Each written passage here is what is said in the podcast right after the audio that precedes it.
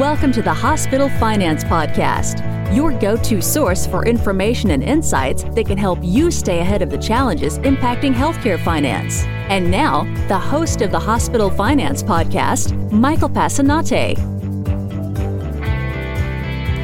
Hi, this is Mike Passanante, and welcome back to the award winning Hospital Finance Podcast. As the transformation of the hospital revenue cycle continues, we're talking with thought leaders from a wide variety of vantage points to get their views on the critical issues driving these changes. On today's show, I'm joined by Christopher Baratta, a principal of Grant Thornton's Business Advisory Services practice and the West Region Healthcare Advisory Services practice leader. Christopher, welcome to the show. Thanks, Mike. Appreciate it. Chris, why don't you start out by telling us a bit about what you do at Grant Thornton? Not a problem. So I basically am one of the leaders in our healthcare advisory practice and primarily work with providers on trying to help them really improve their revenue, reduce their costs, and improve their patient experience. So that runs the gamut of revenue cycle, but also those people, process, and technology items as well. Perfect. And so you're well positioned to uh, engage in the discussion we're about to have. And really, what we're going to do here is, is look at a, a myriad of issues that are impacting the revenue cycle. So, the first question I'd like to ask you are what do you think the top three challenges are in the revenue cycle right now? Well, we continue to see you know, decrease revenue and increase costs to, to make the revenue cycle whole. You know, with the, the onset of COVID, telehealth kind of threw a curveball a little bit and trying to figure out how to get reimbursed for those services. And then in general, we had the complication of how do we keep our revenue cycle culture with our staff now working remote because a lot of times our revenue cycles were you know coexisting in centralized billing offices and centers of excellence. So i would say you know denials and things of that nature are never going away and continue to be challenges for the revenue cycle but now it's the revenue cycle trying to be more agile and making sure that we're really using the new technologies that we have in the EMR, thinking about how we manage our workforce and continue to think about the patient and what it means for them and their liability. And you hinted towards a couple of other areas we're going to touch on here. Uh, but first, let me ask you which stages of the revenue cycle do you feel hospitals are most vulnerable to errors causing lost or decreased revenue? You know, I would say there's two primary stages. A, a, lot of what goes on now is in what we call the front end of the revenue cycle, but that whole kind of scheduling and registration, along with when we're trying to get authorizations for services, there tends to be a lot of loss there. And also, when we're trying to figure out what patient liability is and, and educating the patient around those things, self pay is very hard to collect once the patient has received the service. And so, there continues to be some losses around are we getting point of service collections? The other area, which continues to always be a challenge, is just in generalized charge capture, making sure that we're capturing all the charges for all the services that we're providing, coding them effectively and correctly so that we're truly getting reimbursed for the services that providers are giving to our patients. And in your opinion, are denials increasing or decreasing, and why? Either way, what have you seen? You know, I, I've seen it's been kind of consistent. When in the revenue cycle, we think we've kind of attacked one of the, the denial areas, another one will pop up. Our payers are, are smart. They're figuring, you know, figuring out new ways to deny for services.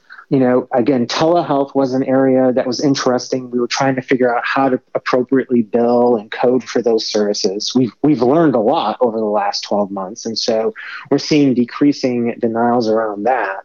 But in general, I would say, you know, denials are continuing to remain consistent. They're always going to be there.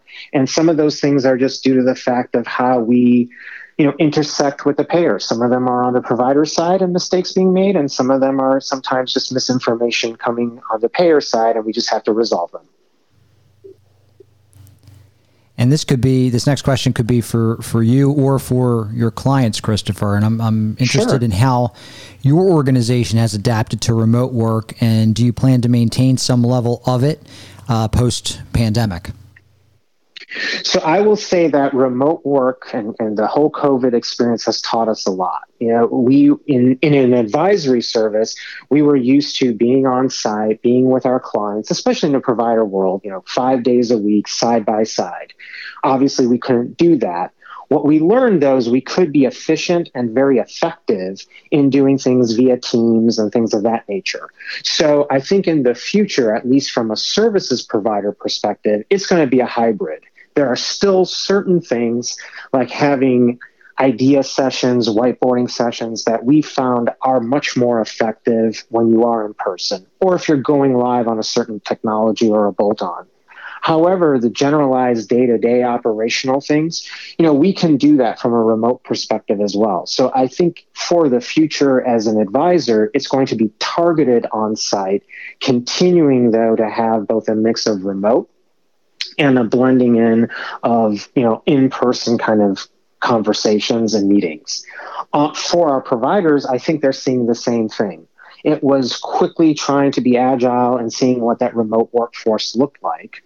And now I think we're going to be in a hybrid stage. There, there are going to be certain areas where, hey, you know, we might not need all of that office space for our larger revenue cycle, let's say back end office, where we could have a rotation program of folks coming in, being on site to make sure they're getting the appropriate training and feedback from their management team, but also having some flexibility. You know, one of the things that is good for revenue cycle workers truly is, you know, having that flexibility to deal with their family demands and things of that nature.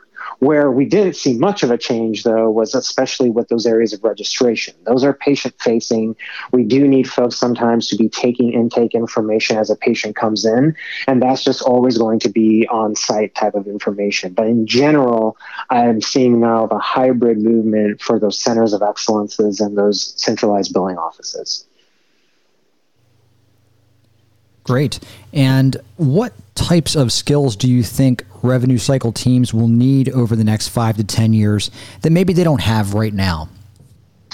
So, one of the areas I think we're seeing a lot of advancement in automation and, and RPA or robotic process automation and AI.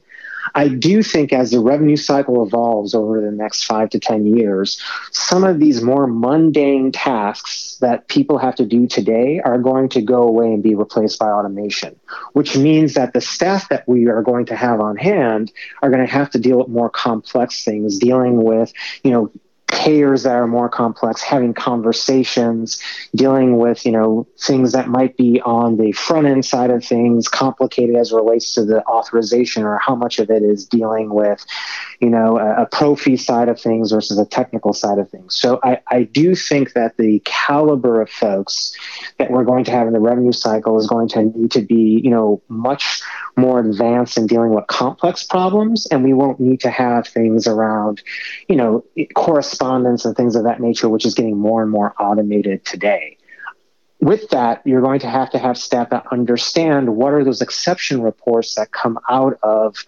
let's say RPA processes or things of that nature. So I think understanding data, which has always probably been a strong point in the revenue cycle, but even more so, seeing what are the things and the data and the trends telling us so that we can be proactive and really not have to deal with after the fact components like denials, but proactively see those trends and make sure that we're synergizing with the clinical staff to be there and understand how to reduce any type of revenue hitting you know activity and also reducing our costs. So i think the revenue cycle is advancing. It always does we're still going to have to have that same understanding of payer rules and what do we get reimbursed with and what do we not get reimbursed with.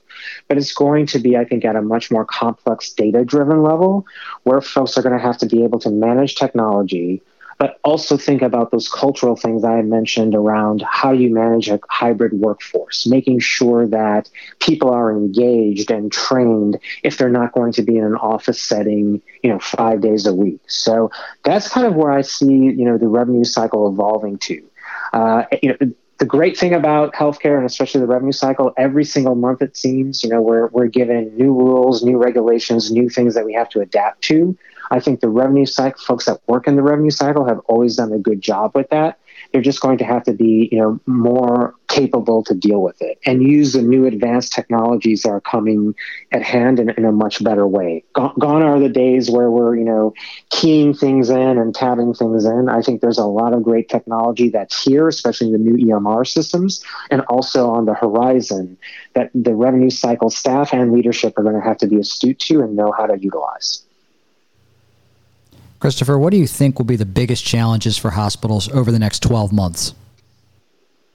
I would say coming back of, you know, it, it, seems that we're getting back to somewhat of, you know, quote unquote normalcy with staff coming in. And I think it's really getting to the point of how are you going to deal with now? You had folks offsite, they're coming back on site, and, and what are those challenges going to be as we move forward? So I think there's a cultural dynamic to it and also, I think there's going to be a lot of components around, as I mentioned, as technology is growing, we're going to have to adapt and, and really welcome in some of these disruptors that might make it challenging. You know, one of the things I'm seeing from a generalized hospital perspective is more and more technology is coming in right? On top of that, what we've seen in the trend over the last couple of years is a lot of consolidation. So we have, because of economic pressures and whatnot, hospital systems or single hospital areas coming together and joining. And what happens there is you have not only the cultural integration, right, of, of two different entities coming together, but also the process and technological integration as well. And that, that always is a challenge, that standardization. If I acquire someone or if I'm being acquired, I have to move to a different platform. I have to deal with different payer mixes or environments, really understanding those core components. And then the other thing I think is going to be a big challenge, and we've seen this now for a couple of years, is more and more our patients are becoming consumers. They have wearable technologies, they have smartwatches that are telling them different things. We have to integrate all that information and data and make sure that we are truly, you know, thinking through what does this mean for our patients you know, there, there's a lot about pricing transparency, which is a whole other topic, Mike, to get into for a different day. But in general, there there's that component that's out there. There's a component of, hey, you know, what what do I want to do? There's high deductible plans still, but patients still have a you know concept of I have an insurance card, but that doesn't mean everything's covered but how are we going to deal with the shopping of services and all of this data components along with the technology and the security? I think you know we've all heard of some issues with one of the west coast systems that got you know hacked and patients and, and clinical staff did not have medical records for you know about two weeks. Well, as we have more and more information that we want to be able to transmit from our devices to our clinicians and to generalized specialists, we also have to be thinking about those cybersecurity pieces as well. So there's there's a perfect storm I think coming as it relates to the intersection of this brand new technology, consumerism, and just generalized day-to-day regulations that as a provider network, we have to be thinking about and, and be planning for because you don't want to be at the tail end of it and reactive. You want to be leading edge and thinking about it future forward. Thanks for those insights, Christopher. If someone wanted to find out more about you or your firm, where can they go? So, I mean, you know, we have a website, grantthornton.com, and uh, you know, at any given time, I always appreciate folks contacting me. I'm on LinkedIn, or they can just pop me an email as well to my email address, which is my first name dot last name at us.gt.com. Christopher Baratta, thank you so much for sharing your insights today on the Hospital Finance Podcast. Thank you. This concludes today's episode of the Hospital Finance Podcast. For show notes and additional resources to help you protect and enhance revenue at your hospital, visit Besler.com forward slash podcasts. The Hospital Finance Podcast is a production of Besler. Smart about revenue, tenacious about results.